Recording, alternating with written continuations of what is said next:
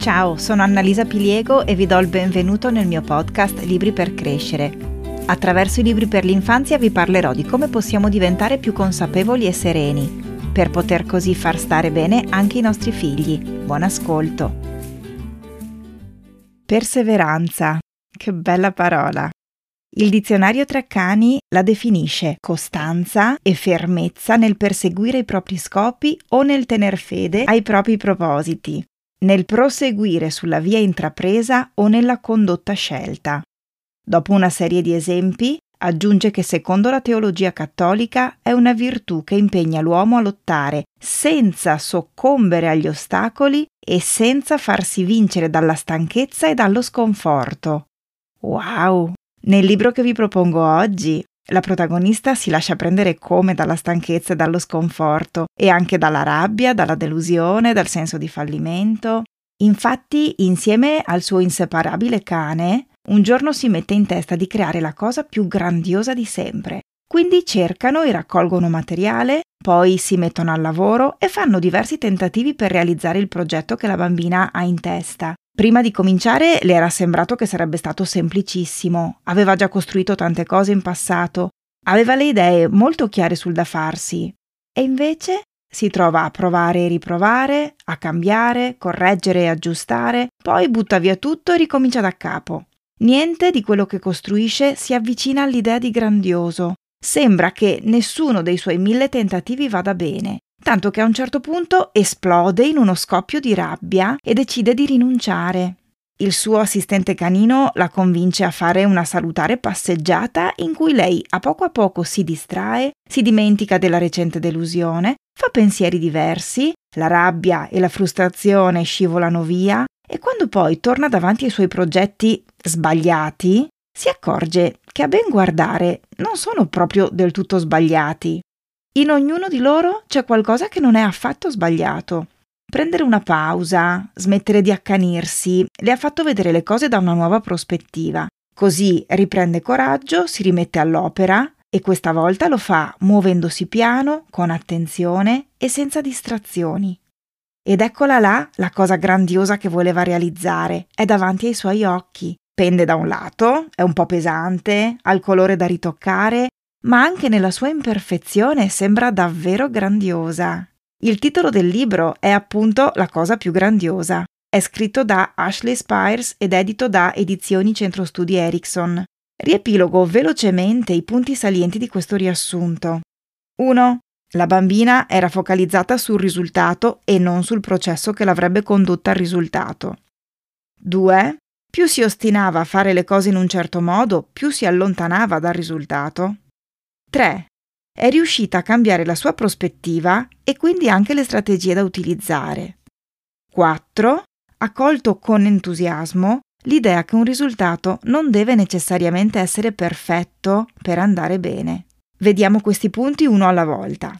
Primo, focalizzarsi sul risultato è quello che succede quando vogliamo tanto raggiungere un obiettivo, ma lo vogliamo subito ogni volta che ci mettiamo a dieta, ma poi molliamo perché la bilancia non ci dà soddisfazione in tempi brevi, oppure decidiamo che è arrivato il momento di iscriverci in palestra o di fare workout a casa, ma i muscoletti tardano a farsi spazio sotto la pelle, la pancetta morbida o i rotolini intorno ai fianchi non se ne vanno. O iniziamo a studiare una lingua straniera, ma dopo i primi tentativi ancora non sappiamo fare un discorsetto che abbia un inizio e una fine, e così molliamo, scoraggiati e delusi. Invece, focalizzarsi sul processo significa pianificare le mosse necessarie e adottare strategie utili e funzionali che ci permettano di non mollare. Significa accettare di fare sacrifici in nome di un progetto e non solo di un obiettivo, ma di un progetto che ci fa sentire appagati e connessi con qualcosa in cui crediamo. Secondo punto, ostinazione non è sinonimo di perseveranza. L'ostinazione implica irrigidimento caparbio, e sto citando ancora il Traccani. Quindi implica rigidità di pensiero e di conseguenza uno scarso senso critico, che invece sarebbe utile per avere una visione più obiettiva e consapevole della direzione che abbiamo imboccato. Spesso l'ostinazione nasce dal voler dimostrare agli altri o anche a noi stessi che si ha ragione e che non ci stiamo sbagliando. Ben diversa è la definizione di perseveranza che vi ho dato prima e che parlava di fermezza anche davanti agli ostacoli. Infatti i risultati spesso non arrivano perché non ci sono ostacoli da superare, ma grazie alla capacità di tollerare la frustrazione e andare avanti lo stesso, consapevoli che non siamo infallibili e che se una strategia non è efficace va cambiata.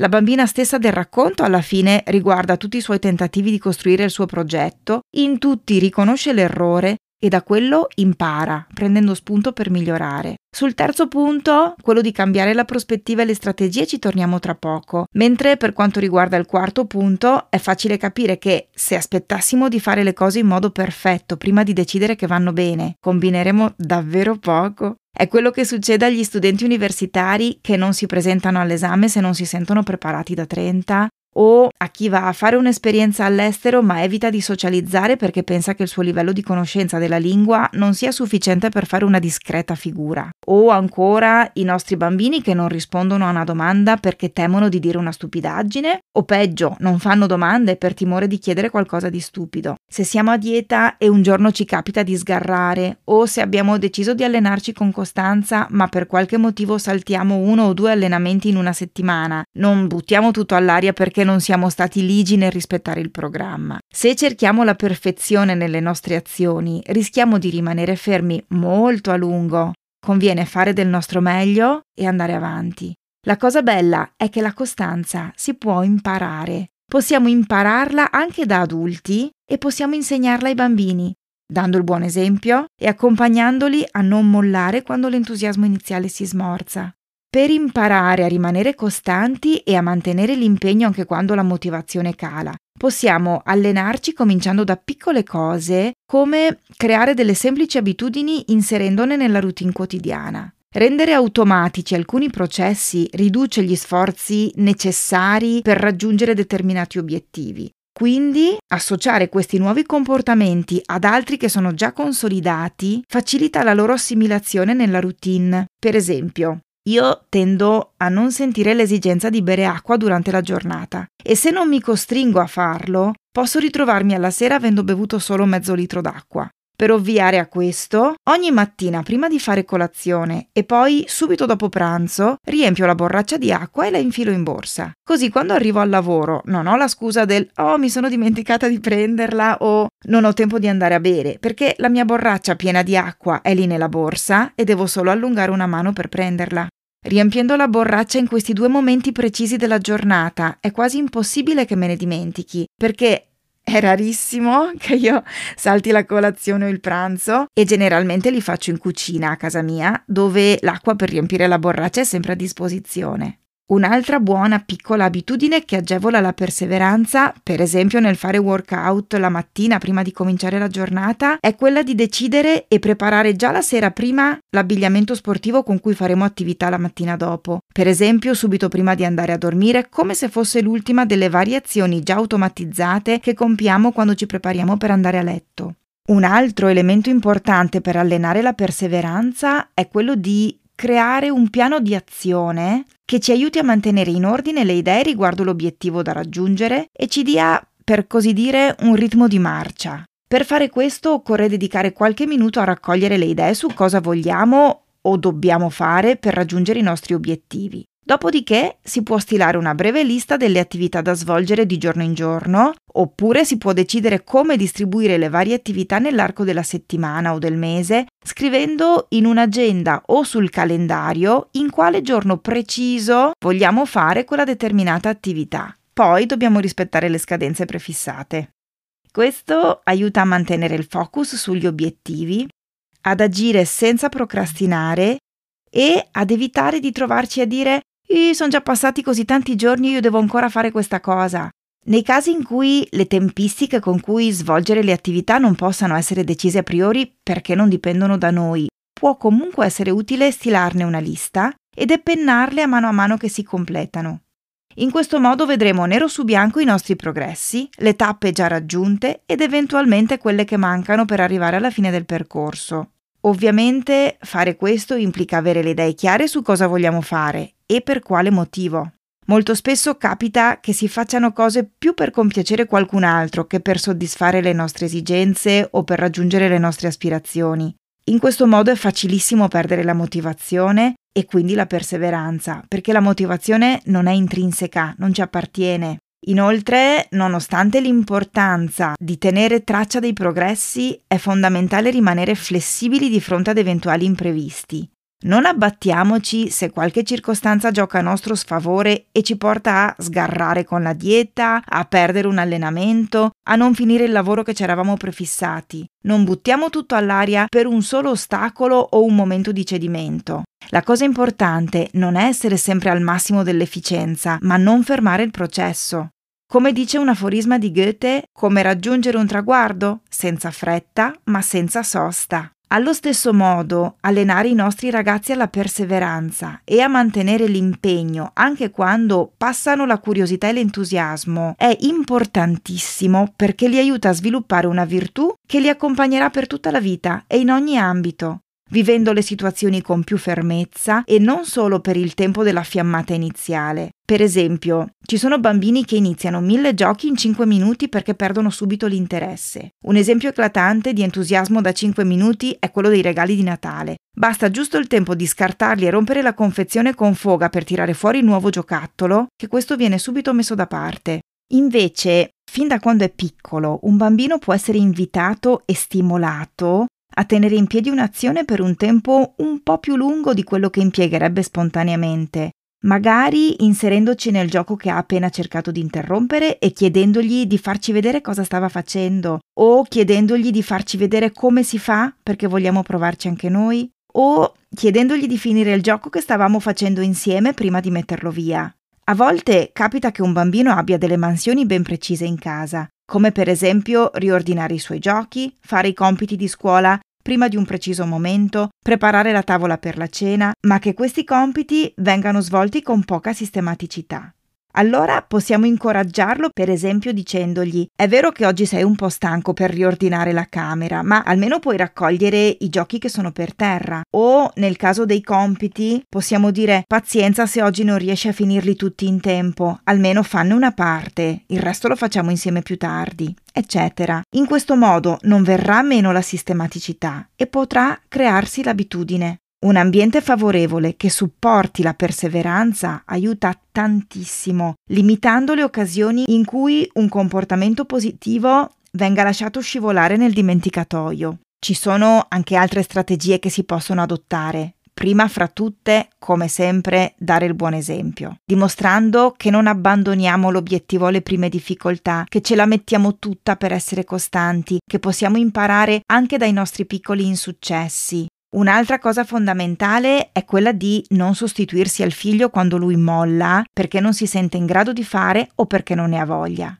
Fare al posto suo significa privarlo dell'opportunità di allenare la pazienza, di mettersi in gioco per trovare soluzioni, di dimostrare a se stesso che può farcela e se proprio non ce la fa, diamogli suggerimenti per aiutarlo ad arrivare alla meta, invece di fare al posto suo. Insegniamogli che un compito inizialmente difficile può essere suddiviso in step più piccoli che non spaventano, non scoraggiano e un po' alla volta ci avvicinano lo stesso alla meta. Per esempio, un bambino che si scoraggi guardando il diario di scuola di fronte alla montagna di compiti da fare può essere guidato a scegliere da dove cominciare. Questo suggerimento va adattato al carattere e alle attitudini del bambino. Per qualcuno potrebbe essere utile fare prima tutti gli esercizi più veloci da finire, in modo da vedere presto accorciata la lista dei compiti da svolgere e tenere per ultime le materie di studio o i compiti più impegnativi, che richiedono sì più tempo, ma è un tempo che non viene sottratto ad attività rimaste in sospeso perché sono già state svolte prima. Qualcun altro potrebbe preferire fare il contrario, ovvero affrontare prima le materie più impegnative e tenere le attività più leggere per ultime, quando la stanchezza comincia a farsi sentire. La stessa cosa vale anche per obiettivi extrascolastici che richiedano costanza e impegno. Individuando obiettivi più piccoli, il lavoro sarà più gestibile perché verrà affrontato con la consapevolezza che si sta facendo un passo alla volta. Anche le gratificazioni aiutano, a qualsiasi età, quindi è fondamentale riconoscere l'impegno e gli sforzi e lodare il bambino per questo.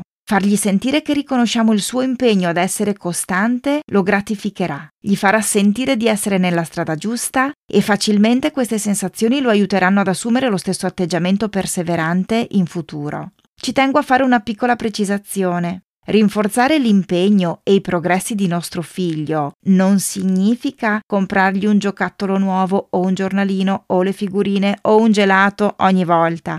Non è questo il rinforzo positivo di cui parlo. Parlo di riconoscimento, di far sapere al bambino che avete visto il suo impegno, che lo apprezzate e che siete orgogliosi di lui per questo. E ripeto che si parla di impegno e perseveranza, non di risultato.